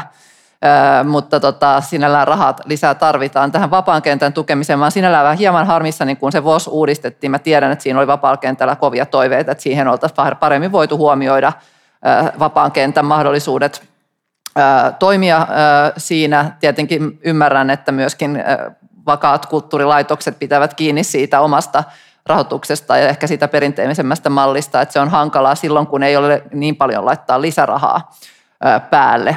Mutta ajattelen, että kyllä tätäkin kautta pitäisi vaikka vapaata kenttää pystyä paremmin huomioimaan. Ja toivottavasti siinä tilanteessa, kun rahoitusta voidaan nostaa sinne kohti sitä prosenttia, niin voitaisiin sitten pohtia tämän VOS-mallin puitteissa. Totta kai myös näitä keinoja, mitä tässä todettiin, että apurahoja ja niin edelleen, mutta ajattelen, että kuitenkin vapaalla kentälläkin on semmoisia ihmisiä, jotka tekee sitä ihan ammatikseen, samoin kuin näissä kulttuurilaitoksissa, teattereissa ja niin edelleen, jolloin, jolloin voitaisiin tähän järjestelmän kautta jo sinällään huomioida paremmin. Kiitos, Tom. No mä tunnustaa tätä vapaa kenttä, niin tämä on mulle vähän vieras, niin kun ei satu olemaan oman valiokuntani asioita, niin, niin, niin tota, saanko mä ihan lyhyen semmoisen, mikä vapaa kenttä, mitä täällä tarkoittaa? Vapaan kentän toimijat ovat heitä, jotka eivät ole juuri esimerkiksi FOS-laitosten piirissä. Eli heidän rahoituksensa tulee jostain muualta, lyhyesti sanottuna. Joo. No siis sanotaan, että en osaa tähän vastata, mutta sanotaan, että kunnallinen sektori on, on varmasti sellaista, että luodaan niitä puitteita ja mahdollisuuksia, että, että mä näen, että tämä on hyvin pitkälle kunnilla on tässä, tässä merkittävä rooli, mutta en tähän eduskunnan rooliin en tässä nyt osaa ottaa hirveän vahvaa kantaa. Mitä Simo? Viime kaudella toimin silloin kulttuuri- ja vapaa-ajan apulaispormestarina ja Helsingissä tehtiin kuitenkin aika merkittävä avustuskriteerien uudistus ja nimenomaan lähtökohta oli se, että sinne saadaan paremmin vapaa kenttää. Mutta se uudistus onnistui sen vuoksi, että me laitettiin myös lisää rahoitusta siihen. Et sellainen tilanne, että olemassa olevasta niin kuin koitetaan niin saada sinne lisää ja niin, että avustuspotti ei kasva, niin sehän ei toimi. Eli ehdottomasti Tämä prosenttiperiaatteeseen niin itse lähden siitä, että siellä pitäisi olla kriteerit ja instrumentit vapaalle kentälle ja sitä kautta niin kuin löydetään myös sitten niitä rahoituksen mahdollisuuksia. Ja sitten kun vielä kunnista puhuttiin, niin mä oon tosi ylpeä siitä, että Tanssin talo tuli Helsinkiin ja voisin siitä vaikka kuinka paljon puhua, mutta, mutta se on juuri osoitus siitä, että et siihen toki tarvittiin säätiötä ja yksityisiä toimijoita, mutta, mutta sen niin kuin aikaansaaminen on ollut todellinen voiman näyte ja uskon, että sitä yhteiskunnassa vielä aika voimakkaasti tarvitaan. Kiitos. Mennään tänne reunaan. Joo, ei tämä, niin kuin tässä tulee esille, ei ole, ei ole kovin, kovin helppo ja yksinkertainen kysymys, että, että vapaa kenttähän on vapaa nimenomaan siksi, että se ei, ei ole niin kuin, se ei, se ei kuulu tähän ikään kuin, niin kuin etabloituun niin kuin Vossi-piirissä oleviin, ole, olevaan kenttään, että, että se tavallaan luo sille niin kuin ihan ehkä eri mahdollisuudet, mutta, mutta myös eri haasteet, mutta varmaan niin kuin Nasima sanoi, niin hyvä olisi, että sillekin olisi selvät eh, pelisäännöt tässä nyt kun yritin itsekseni pohtia, että mitä, mitä ne voisi olla, niin tietenkin yksi asia on se, että miten, miten heidän tukeminen helpotetaan myöskin niin kuin yksityisille kansalaisille ja yrityksille, että voisiko siinä olla tällaisia verokannustin muotoisia asioita, joita voisi ottaa käyttöön ja sitä kautta niin kuin rahoitusta ohjata, mutta onhan se aika vaikea varmaan ottaen huomioon, että se on erilainen se kenttä, niin kuin saada sille samaa sellaista ennustettavuutta kuin, kuin, kuin näille, näille niin kuin muille, muille tahoille, että se on vääjäämättä varmaan aina se, se rahoituksen luonne niin kuin epävarmempi. Keksitkö vielä jotain uutta, Veronika? Ää, niin, no mä ajattelisin näin, että – et valitettavasti niin sen takia, koska koko kulttuuri- ja taideala on niin pahasti aliresurssoitu, niin sit tuli esimerkiksi Helsingissä joitakin vuosia sitten erittäin niin surullisella tavalla esiin myös tämä niin instituutioiden ja vapaan kentän välinen konflikti, että ne pistetään ikään kuin sit riitelemään keskenään. Ja se näkyy ehkä vähän tässä niin korona-aikanakin ja erityisen konkreettista se oli silloin, kun oli tämä Helsingin konserniaostossa haluttiin niin kuin vähentää merkittävästi tätä UMO-orkesterin rahoitusta ja uudelleen organisoida se, niin se oli niin kuin erittäin surullisia myös ne niin kuin argumentit, mitä käytettiin niin kuin sitä vastaan, että meillä on ainoa niin kuin tämmöinen Suomen mittakaavassa ammatillinen niin kuin rytmimusiikin orkesteri, jota kunta rahoittaa. Ja sitten siinä käytettiin niin kuin argumenttina just sitä, että, että nyt jotta, jos sitä niin kuin nakerretaan, niin saadaan vapaalle kentälle enemmän rahoitusta, eikä se tälleen mene, vaan sitä rahoitusta pitää nostaa tasoa kokonaisuudessaan. Ja itse näen, että valtion taholta ja sitten niin kuin kanavoida sitä sinne vaikka musiikin edistämiskeskuksen kautta suoraan vapaalle kentälle. Mutta tässäkin mun mielestä tavallaan hyvä, että Tom Pakkaleen ihan rehellisesti sanoo, että hän ei niinku tunne tätä vapaan kentän problematiikkaa. Ehkä tämäkin on niinku tosi tärkeää, että sitä pitää tuoda sitä tietoa lisää, että, että se tunnistetaan myös tavallaan niinku elinkeinon muotona ne monet ää, niinku toimeentulon tavat sillä kentällä, jotta valtio pystyy myös tukemaan paremmin suoraan. Kiitos Veronika. Muusikkojen puheenjohtaja Ahti Vänttinen, mitä sanot tästä?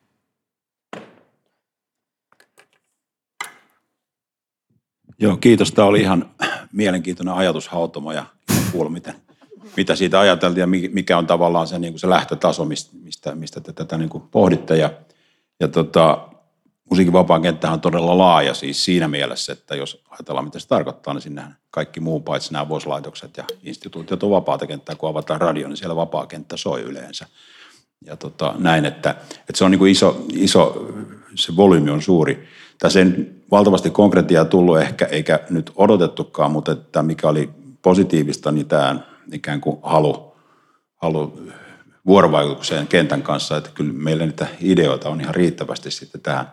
Ja tota, tosiaan tämä tukipolitiikka meillä usein menee siihen, että tuetaan ehkä resurssien puutteesta johtuen tuetaan niin kuin niitä, joilla on itse asiassa niin kuin surkeimmat mahdollisuudet toimia niin kuin omasta takaa ja sitten ne, joilla olisi ehkä jotain, jotain saumaa päästä sitten niin kuin vaikka omilleen niin pienellä tuella, niin, niin sitten saattaa jäädä ilman tukea. Tässä on meillä yksi, hyvä esimerkki tämä estraadi, ihan elinkelpoinen hyvä, hyvä estraadi, joka, jonka tulevaisuus kuitenkin jollain tavalla on vaakalaudalla. Ja tämä on nyt sitä vapaata kenttää. Kiitos. Kiitos Ahti. Luova ala ja aineeton talous on nyt tunnistettu keskeiseksi talouden kasvun mahdollistajaksi. Mitkä olisivat ne keskeiset keinot, jolla tukisit musiikkialan kasvun mahdollisuuksia? Nyt en halua luentoa potentiaalista, vaan yhden keinon. Mikko Kärnä. Yksi keino edelleen, niin se on se resurssien ja rahoituksen lisääminen. Ja juuri tässä tuli äsken hyvin, että pitäisi uskaltaa laittaa välillä niitä paukkuja sinne, että tiedetään, että kuka menestyy.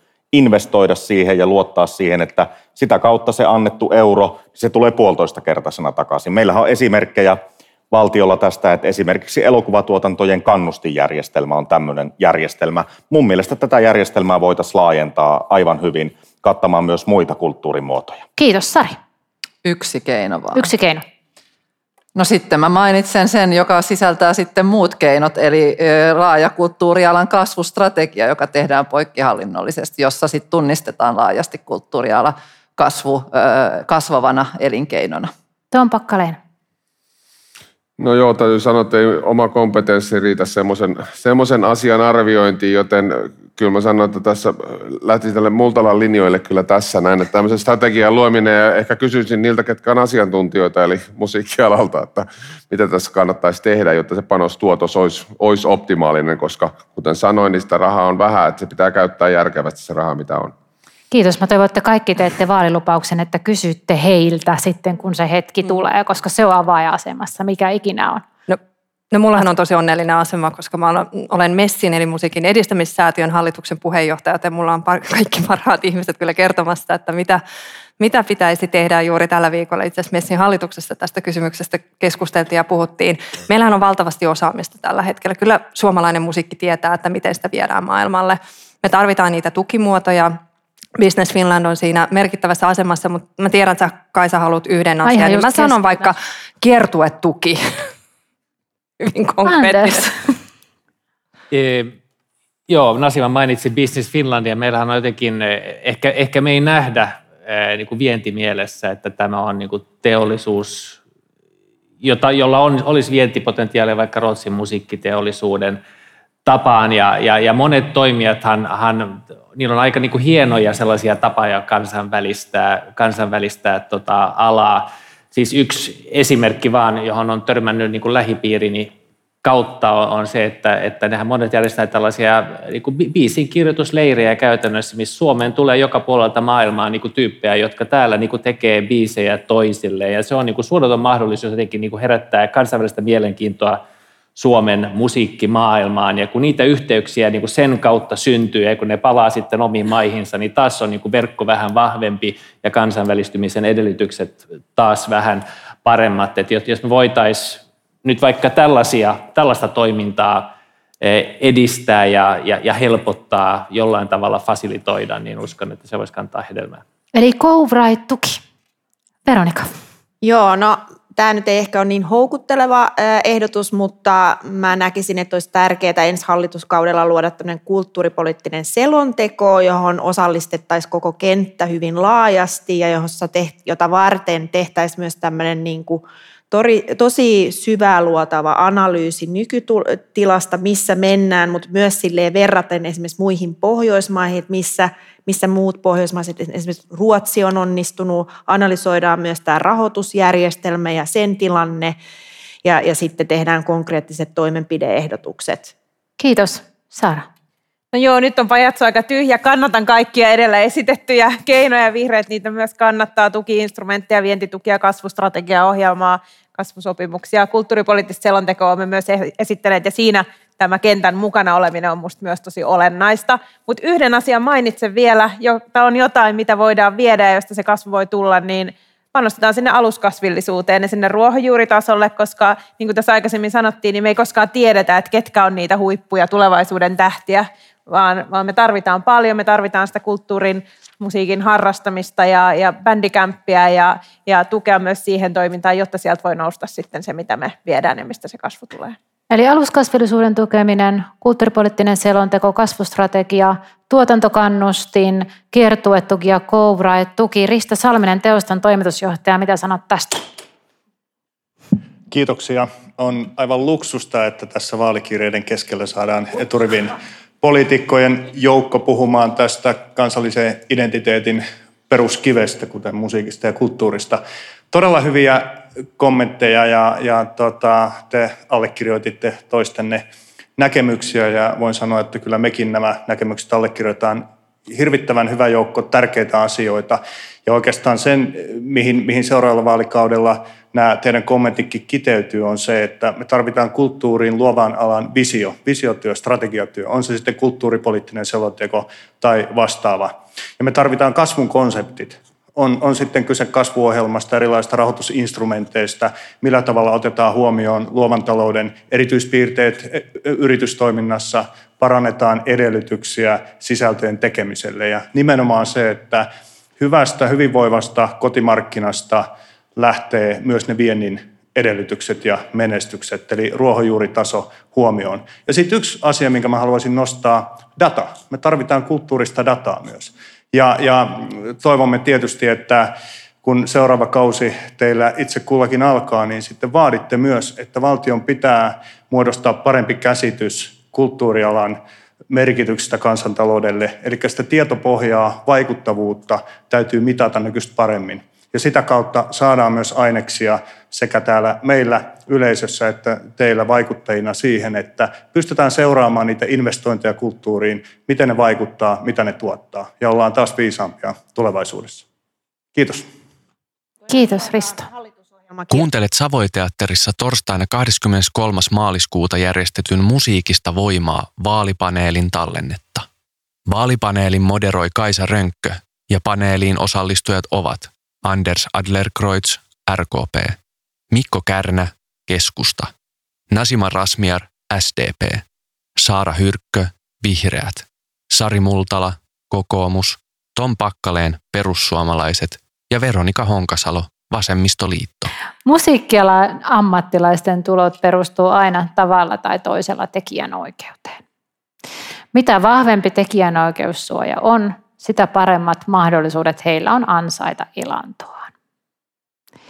Mihin suuntaan tekijänoikeussuojaa sinun ja puolueesi mielestä tulisi kehittää, heikentää sitä vai vahvistaa sitä? Aika vaikea. Ihana, kun te nauratte, että vaalikiireiden keskellä jotain hupia teillekin. Oliko se sitten Sarin vuoro aloittaa? Joo, no eihän tuohon voi vastata kuin muuta kuin, että vahvistaa varsinkaan tuolla johdannolla. Mutta totta kai on niin, että pitää olla yhteiset pelisäännöt koko Euroopassa. Meillä on yhteiset niin kuin sisältömarkkinat täällä ja, ja tota, se on tärkeää. Ja, ja kun kuitenkin on tarvetta, nythän tässä toimenpantiin viimeisessä vaiheessa se direktiivi ja, ja seuraavassa vaiheessa oli tärkeää katsoa kokonaisuutena yhdessä – yhteistyössä alan toimijoiden kanssa, miten tekijänoikeuslainsäädäntöä tarvitsee uudistaa tulevalla hallituskaudella. Mutta ehdottomasti niin, tietenkin, että se on selkeä ja ymmärrettävä ja sitten kuitenkin niin, että se toimii yhteistyössä koko Euroopan kanssa, että ei tehdä tänne omia, omia poikkeuksia siihen. Kiitos. Tom Pakkaleen. Joo, vaikka nyt on ollut vähän mustalammoista tässä eri mieltä kaikessa. Tästä nyt en ehkä voi olla eri mieltä. Totta kai sitä pitää... pitää... Äsken sait samaa. No on ollut joo joo, mutta siis sanotaan näin, että, että, että tästä mä en ole valmis leikkaamaan. Että, että, ja kuten Sari tuossa just sanoi, niin, niin kyllä tämä on tietysti Euroopan unionin tasoinen, että samanlaiset säädökset, mutta Suomen pitää ajaa kyllä sitä, että tekijäoikeuksista pidetään huolta ja, ja niitä ei löysennetä. Mm. Kyllähän var, tässä nimenomaan tässä EUn tekijänoikeuslain myötä niin sellainen arvokuilu on, on saatu umpeen ja, ja musta tästä on hyvä, hyvä jatkaa. Ehdottomasti pitää vahvistaa. Meillä on edelleen valtavasti piranttia. Tämähän vaatii myös resursseja, että, että me pystytään, meillä on kaikki mahdolliset työkalut ja resurssit huomioida tekijänoikeuskorvaukset. Mä pidän tätä erittäin tärkeänä, mutta uskon, että, että nimenomaan EU-tasoisesti tätä täytyy tehdä nyt. Se niin kuin kaikista tärkein arvokuilu on saatu ikään kuin vähän luotua umpeen.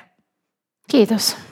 Anders. Joo, pitää, pitää vahvistaa. Ja tässä on edistysaskelia tapahtunut. Onhan nämä ollut aika vaikeita aikoja siis tämän vuosituhannen alku, että nopea digitaalinen murros ja koko tekijänoikeus, tavallaan niin kuin se, se mitä, millä tavalla taidetta myydään on, on, on muuttunut hetkessä ja, ja, ja järjestelmä ei ole pysynyt perässä, siis sehän liittyy musiikkiin, mutta myöskin kuvataiteeseen ja kirjallisuuteen ja, ja, ja kaikkeen muuhunkin, että – että kurottavaa on ja, ja varmaan on osin ehkä tapahtunut niin kuin ehkä, en sano peruttamattomia heikennyksiä, mutta, mutta iso takamatka, että päästään niin kuin siihen tilanteeseen, jossa oltiin, kun niin kuin levy myytiin ja joku maksoi siitä ja, ja, ja, ja siitä tuli niin kuin rahaa, että, että tämä on kyllä vähän sitä,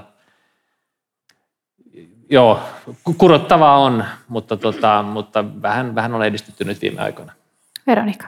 Joo, no mun mielestä lähtökohdan pitää olla se, että luovan työntekijöille kuuluu tietenkin korvaus siitä tehdystä työstä, mutta jotenkin jokseenkin osittain traumatisoituneena tästä uusimmasta työntekijän oikeus lainsäädännön ää, prosessista, joka me onneksi saatiin läpi ja vielä toivotulla tavalla eduskunnassa, niin kyllä se prosessi myös osoitti sen, että mikä valtava valta näillä niin kuin monikansallisilla jäteillä tällä kentällä on ja kuinka hauraassa asemassa sitten yksittäiset taiteentekijät on. Ja on tosi tärkeää, että meillä on, on niitä etujärjestöjä, jotka ajaa ää, taiteilijoiden etuja, että kyllä me kuultiin myös sen, sellaista niin kuin valheellista disinformaatiota näissä niin kuin, kuulemisissa liittyen siihen esimerkiksi, että nämä, nämä etujärjestöt ikään kuin ottaa itselleen sitten kaiken tämän rahan ja, ja mitään ei valu, valu näille tekijöille.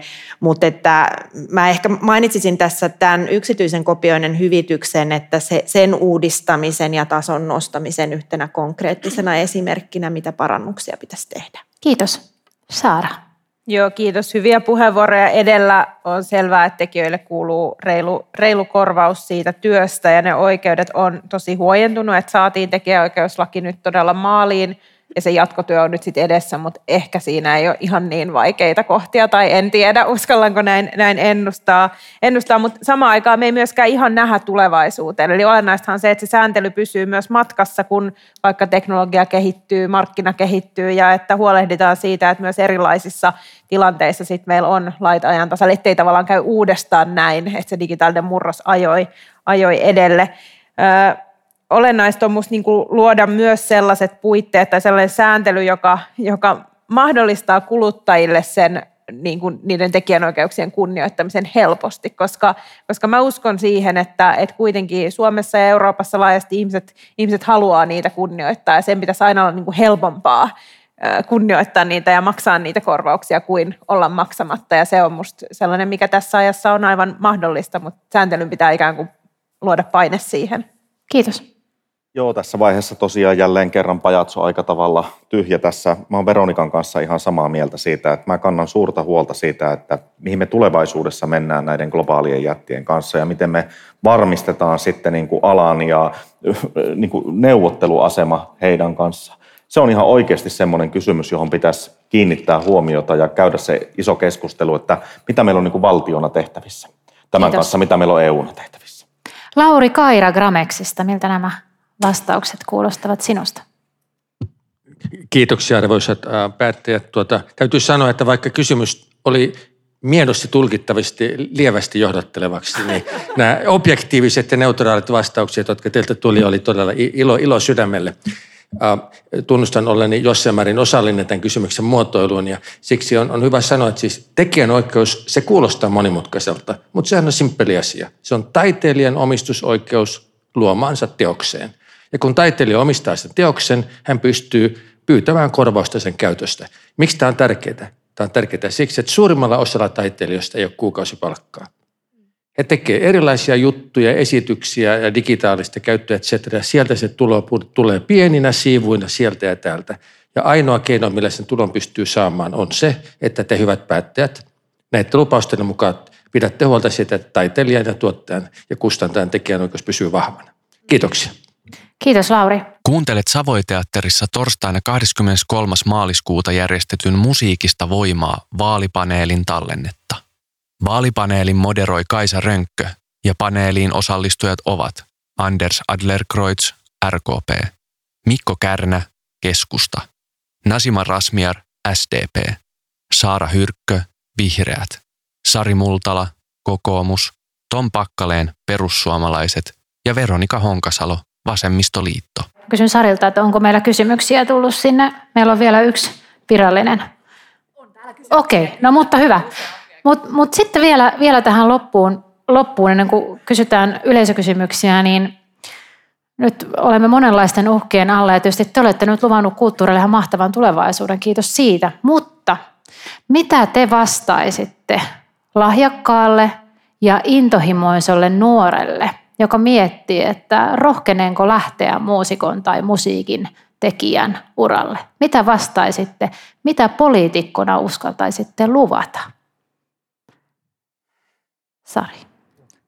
Mä uskon siihen ja on ollut itsekin vähän hullunrohkea sillä tavalla, että on tavoitellut omia unelmia, niin vaikka se varmuus siitä toimeentulosta on ollut aika, aika epävarma, mutta mä uskon siihen, että, että kun uskaltaa niitä, niitä unelmia seurata ja tekee kovasti töitä sen eteen, niin, niin tuota, ja sitten löytää oikeat ihmiset ympärilleen, niin unelmat on mahdollista saavuttaa. Kiitos. Ja sitten yhteiskunnan pitää sitä tukea, sitä mahdollisuutta myöskin, koska se ei, tämä tästä syystä on tärkeää, että kulttuuria tuetaan, sillä ilman, ilman sitä usein ne lupaavat nuoret, jotka haluaisivat tavoitella niitä omia unelmia, ne eivät päädy sitten sinne huipulle. Kiitos. Mikko.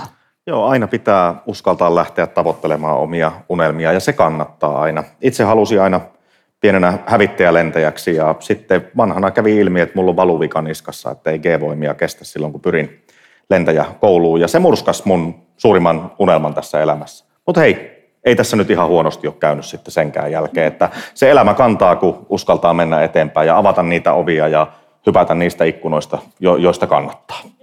Anders. Ikkunoista. Joo. Kyllä.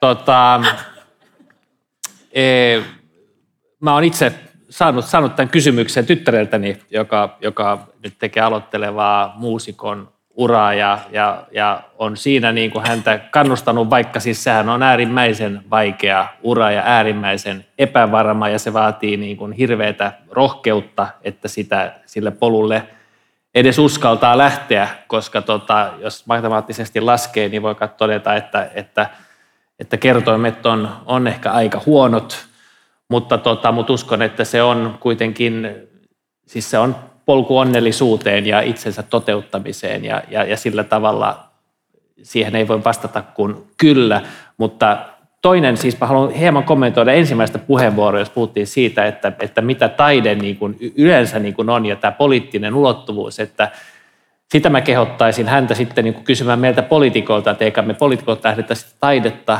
kulttuuria politisoimaan, että eikä me lähdetä sitä ohjaamaan. Musta tuntuu, että tähän keskusteluun on hiipinyt vähän sellaisiakin niin kuin aineksia myöskin niin kuin tämän vaalikamppailun aikana, että poliitikot helkästi haluaa lähteä sanomaan, että mikä on sitten sitä hyvää musiikkia, mitä saa tehdä, tai sitä hyvää taidetta, tai sitä hyvää kirjallisuutta ja teatteria saa tehdä, ja siinä suhteessa meidän pitää olla varuillaan myöskin Suomessa. Sait puhua pidempään, koska tämä tie onnellisuuteen ja itsensä löytämiseen oli niin upea nasima. Ehdottomasti jokaisen tulee tavoitella omia unelmia ja yhteiskunnan täytyy ne mahdollista. On sitten kyse koulutuksesta, taiteen perusopetuksesta ja, ja siitä, että miten yhteiskunta kannattelee. Mutta mä ehkä vastaisin niin, että tavoittele ilman muuta unelmia, mutta meidän poliittisten päättäjien tärkeimpi tehtävä on se, että jos jostain syystä kaatuu, niin me nostetaan. Kiitos. Tom. No kyllä mä sanoisin ihan yksinkertaisesti, että seuraa unelmia, että voiko sitä mitään muuta sanoa nuorelle, jolla on unelma. Että kyllä sieltä aina sitten nousee, jos, jos suunnitelma ei toteudu, niin se tulee se seuraava, seuraava polku sitten, mutta elämässä on paljon muutakin kuin pelkkä rahaa ja, ja muuta, että, että jos on oikeasti se palo ja, ja luomisen halu, niin, niin, niin ehdottomasti se on lähes velvollisuus ihmisellä seurata sitä polkua. Veronika. No, tämä on mielestäni ihan tosi vaikea kysymys ja, ja se sisältää monia eettisiäkin ulottuvuuksia, mutta totta kai mä lähden siitä, että mä toivoisin, että jokainen voisi tavoitella niitä unelmiaan omassa elämässään. Että ehkä siinä mielessä eroan vähän niin kuin oikeistopoliitikosta, että ajattelen, että se ei ole, niin kuin, ei ole tämmöistä, että jokainen on oman onnensa seppä ja ota itseäsi niskasta kiinni ja tekemällä kovasti töitä sinä onnistut, vaan mä ehkä rohkaisisin myös nuoria ihmisiä kriittisesti tarkastelemaan tätä maailmaa ja kyseenalaistamaan sitä, että itse kun on ollut prekaarissa asemassa tutkijana pitkään, niin, niin voi myös käydä niin, että rupeaa jossain vaiheessa vähän ottamaan päähän se epävarmuus ja se, että on jatkuvasti apurahalla tai muuta ja rupeaa miettimään, että olisiko sitten joku muu ammatti mahdollinen, mutta ehdottomasti mä haluan kannustaa nuoria siihen, että voi tavoitella niitä unelmia, mitä haluaa ja meidän tehtävä on tietenkin turvata se yhteiskunta sillä tavalla, että se on mahdollista kaikille. Mä sanoisin varmaan ihan ensimmäisenä, että onpa upeaa, että on löytynyt se oma juttu ja oma intohimo, mm-hmm. koska sekään ei ole itsestään selvää, että se välttämättä löytyy. Ja, ja se, on, se on suuri onni sit, kun tavallaan tulee se innostus ja palo johonkin asiaan. Ja sitä ehdottomasti kannattaa, kannattaa jokaisen seurata. Elämään ei mene juuri koskaan suunnitelmien mukaan ja ei tiedä tavallaan, mitä siellä polun päässä on, mutta silloin aika harvoin menee tavallaan vikaan, jos menee sellaista kohti, mikä, mikä innostaa ja mistä tykkää ja, ja mistä saa nautintoa. Ja, ja, ja vaikka, vaikka ajattelen just näin, että, että yhteiskunnan tehtävä on kannatella siinä kohtaa, jos sit hommat meneekin plörinäksi, niin, niin sitten toisaalta myös, myös jotenkin haluan, haluan kannustaa siihen, että et, et sillä, sillä omalla työllä myös on merkitystä. Ja jos, jos haluaa vaikka sitten sinne huipulle, niin se varmasti vaatii, vaatii venymistä, mutta aina voi myöskin sit ottaa takapakkia ja miettiä uudestaan ja, ja etsiä sitä uutta polkua. Maailma ei ole valmis, sitä epävarmuutta on ihan hirveästi ja, ja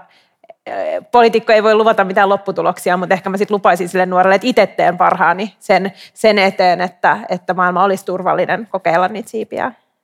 Kiitos. Ihan kohta meille vielä esiintyy yksi omia unelmiaan ja intohimojaan seurannut muusikko, mutta me ehditään vielä ottaa kysymys. Haluatko Sari kysyä sen sieltä mikistä? Kyllä vaan. Eli täällä yleisökysymyksiä on tullut. Kiitos kaikille niistä ehkä tämmöinen keskeisin tai eniten peukutettu aihealue on ollut musiikkivienti. Eli yhdistetään kaksi suosituinta kysymystä yleisöstä. Millaisena näette musiikkiviennin tulevaisuuden ja miten erityisesti voisitte luoda tukea musiikkialan mikroyrityksille vientimahdollisuuksissaan? Aloitetaanko Nasimasta, kun sulla oli se kiertue tuki? Mä en ole, Nick, mulla oli tämä kiertue. Mä pidän sitä Se oli niin hyvä.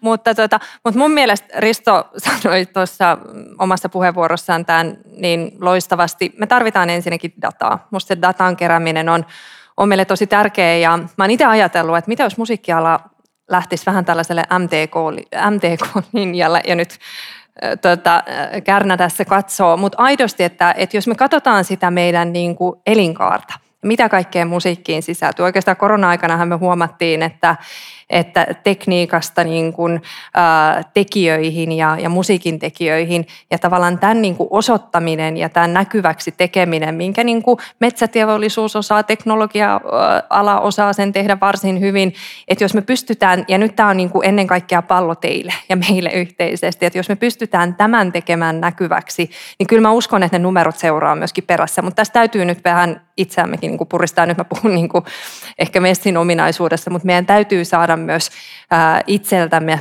ennen kaikkea sen datan ja, ja myöskin edunvalvonnan näkökulmasta enemmän lihaksia, jotta sitten numeroiden valossa se näkyisi siinä musiikin viennin ja ennen kaikkea tämän luovan alan kasvun kannalta. Kiitos. Haluavatko muut vastata? Siellä on, mennään tulla vaikka taaksepäin sitten, Tom. Joo, no siis en mä näe siinä nyt sinänsä mitään eroa niin kuin musiikkiviennissä kuin muussakaan viennissä, että, että me tarvitaan vientiä ja me ollaan hyvin vientivetoinen, vientivetoinen maa, että kaikkea vientiä tietysti meidän pitää tukea ja kyllä meillä on instrumentteja tähän viennin tukemiseen ja käsittääkseni myös Business Finland tukee vientitoimintaa. Vai eikö tue? No ei ne tuet ehkä ole ihan tarkoituksenmukaisia, mutta ei mennä nyt siihen, mutta tämä, että vientiä se on siinä kuin muukin vienti, niin tämä oli timanttinen lause ja, ja tämän otamme kaikki mustiin, Kyllä, punaisiin kirjoihin. Kyllä, itse asiassa siellä on kehitettävää. Nimittäin kuulin juuri tuossa vähän aikaa sitten toiseen alaan liittyen, että Business Finland ei myönnä viennin edistämistukea esimerkiksi yhdistyksille. Ja jos ajatellaan näitä, ää, tuota, aiemmin on myöntänyt ja on poistettu sieltä, ja, ja tota, jos mikroyrityksiä, niin se on erittäin tärkeää. En usko, että jokainen mikroyritys pystyy itse lähteä tekemään sitä viennin edistämistyötä niin helposti, niin silloin yhdistyksillä on äärettömän tärkeä rooli koota ala yhteen ja auttaa sitten viemään, viemään ja siihen saada tukea myös esimerkiksi Business Finlandin kautta. Mutta kyllä tähänkin tämä alan kasvustrategia, jonka aiemmin mainitsin, joka on yksi keskeinen asia meidän kulttuurivisiossa, niin on, on tärkeä, koska varmasti löytyy myös muita tapoja musiikkivienille ja kulttuurivienille laajemminkin. Kiitos Mikko Kärnä. Onko muita keinoja kuin tuki? No joo, mä ensin totean, että hyvä, että mainittiin MTK. Mun mielestä tämä koronakriisi jollakin tavalla osoitti, että kulttuurialalla ylipäätään tämä edunvalvonta on ollut hivenen pirstaleista. Ja mun mielestä tätä on nyt kyllä kehitetty tämän kriisin jälkeen valtavasti. Kiitos teille siitä. Sitä todella niin kuin tarvitaan. Ja pitää olla semmoisia yhteisiä kärkiä, mitä tuodaan tuonne päättäjille esille. Mä allekirjoitan täysin tämän. Tämä on nyt ongelma. Business Finlandissa ei oteta luovia aloja kulttuuria vakavasti vakavana vientikohteena. Ja tämä on semmoinen juttu, mikä on täysin poliittisesti päätettävissä, että se pitää vaan niin kuin selkeästi sanoa, että kyllä, potentiaalia on ja kyllä, te autatte myös tätä artistia X ja X sillä, että se pääsee Taivanin markkinoille. Kiitos. Saara. Joo, musta on hyvä, että MTK mainittiin. Mä ajattelen niin, että meidän henkisen huoltovarmuuden alkutuotannon pitäisi olla niin kuin yhtä tärkeässä osassa kuin meidän vaikka maatalouden alkutuotannon tuotannon toimijoiden ehkä mä nyt pidän pienen palopuheen sen kulttuuripoliittisen selonteon puolesta, mikä tässä on mainittu parin kert- lyhyen palopuheen, koska mä ajattelen, että et, et se tai sitten sen osana laadittava kasvustrategia tai muu, niin on tavallaan se sellainen politiikan järeä työkalu parhaimmillaan, jos se tehdään siis oikein, eikä vaan niin, että meillä on kuin paperi, joka menee pöytälaatikkoon, vaan jos ikään kuin asetetaan kunnianhimoiset tavoitteet sille kasvulle, viennille ja sitten ne konkreettiset toimenpiteet otetaan poikkihallinnollisesti eri ministeriöt siihen mukaan, mutta myös alan eri toimijat mukaan, Business Finland sinne pöytään myöskin ikään kuin omaksumaan ja ottamaan omistajuutta niistä tavoitteista. Me alisuoriudutaan tällä hetkellä aivan valtavasti näissä, näissä kulttuuriviennin ja luovia alojen viennin kysymyksissä ja mun mielestä se on ihan hukkaan heitettyä tavallaan potentiaalia. Se ei varmaan tapahdu millään yksittäisellä ihmelääkkeellä, mutta se vaatii tosi taitavaa ja määrätietoista kulttuuripolitiikan johtamista ja, ja se on musta asia, joka täytyy ensi kaudella ottaa paremmin hanskaa. Joo, mä oon samaa mieltä ja se edellyttää myös, että eri ministeriöissä vähän selkeytetään niitä rooleja, että, että niin kun, jos se kulttuuripoliittinen selonteko luodaan ja siihen nämä luovat alot ja, ja vienti, niin että kuka siitä sitten niin oikeasti vastaa ja työ- elinkeinoministeri on myös siinä niin vahvasti mukana ja ulkomaankauppaministeri, mutta tässä on mun mielestä tärkeää, kun mainittiin nämä mikro- yritykset, niin yhtä lailla mä näen niin kuin tosi tärkeänä sen niin kuin vapaan kentän ja ruohonjuuritason kansainvälistymisen niin kuin tukemisen. Eli ne tekijäthän tekee myös sitä kansainvälistymistä ja tekijöiltä pitäisi mun mielestä suoraan myös kysyä niistä omista toivomuksista ja mitkä, mitkä he näkee niin kuin siinä potentiaalina, ettei käy niin, että he on ikään kuin suurten instituutioiden armoilla tässä suhteessa siinä kansainvälistymisessä että tähän tulee myös, niin kuin sitten jos mietin tämmöistä niin kuin vaihtoa tai, tai ulkomaan residenssejä tai mitä kaikkea, niin että sekin on niin kuin tärkeänä osana tätä vientiä. Anders. Joo, tuntuu vähän labililta yrittää esittää jotain kovin pomin varmaa keinoa, mutta siis selvähän on, että, että jotenkin meidän viennin edistäminen, se ei ihan tunnista tätä alaa. Ja, ja, ja siis tämä on ehkä karikatyyri, mutta tuntuu, että viennin edistäminen on rakennettu sitä, tai siis se koko järjestelmä on rakennettu niitä tilanteita varten, kun, kun presidentin perässä tulee joukko vuorineuvoksia, jotka haluaa myydä paperikoneita niin kuin jollekin suurvallalla, että, että, ja siihen niin kuin tällainen mikroyrittäjä musiikkibisnes soveltuu tosi huonosti, meidän pitäisi keksiä uusia, uusia tota, tapoja. Mutta mä oletan, että tässä ehkä ei tarkoitettu niinku pelkästään niinku muusikoita, vaan myöskin niinku niitä yrittäjiä, jotka tekevät. Siis meillähän on ihan hienoja suomalaisia tarinoita, myy, myy niinku musiikkisoftaa tai jotain niinku äänikäsittelyplugineja tai jotain muuta. Ja, ja, ja, ja mulla on ehkä vaikea nähdä, millä tavalla me valtiona voitaisiin näitä helpottaa, mutta varmaan varmaan niin näitä niin kuin auttamalla heitä luomaan näitä verkostoja ja, ja, ja, ja, ja kuin verkostoitumis, verkostojen rakentamisen helpottamiseksi tai vaikka niin kuin rahoittamiseksi, mutta varmaan tämä on sellainen ala, jossa valtiolla on heikosti ymmärrystä, vaikka miten yrittäisi siihen panostaa, että, että se taloudellinen niin kuin kansainvälistymistuki on varmaan niin kuin sellainen niin kuin helpoin, helpoin tapa sitä avittaa, mutta joo, silmiämme pitäisi avata. Kiitos. Tämä on ollut silmiä avaava paneeli. Teoston, Gramexin, musiikin edistämissäätiön, Muusikkojen liiton, Suomen musiikin tekijöiden, Suomen musiikkikustantajien, Suomen säveltäjien puolesta. Kiitän teitä. Nasima Rasmiar, Tom Pakkaleen, Sari Multala, Mikko Kärnä, Saara Hyrkkö, Veronika Honkasalo ja Anders, Anders Adlerkreutz. Upeaa, että olitte täällä. Toivotan paljon voimia viimeiselle viikolle kampanjointiin ja muistatte sitten lupauksenne, kun istutte siellä hallituksessa. Tai... Voimabiisit. Hyvä. Kiitoksia kaikille ja nyt päästämme sitten vielä, kun me olemme täältä poistuneet, niin lavalle Hassan Maikkalin. Kiitos kun tulitte paikalle.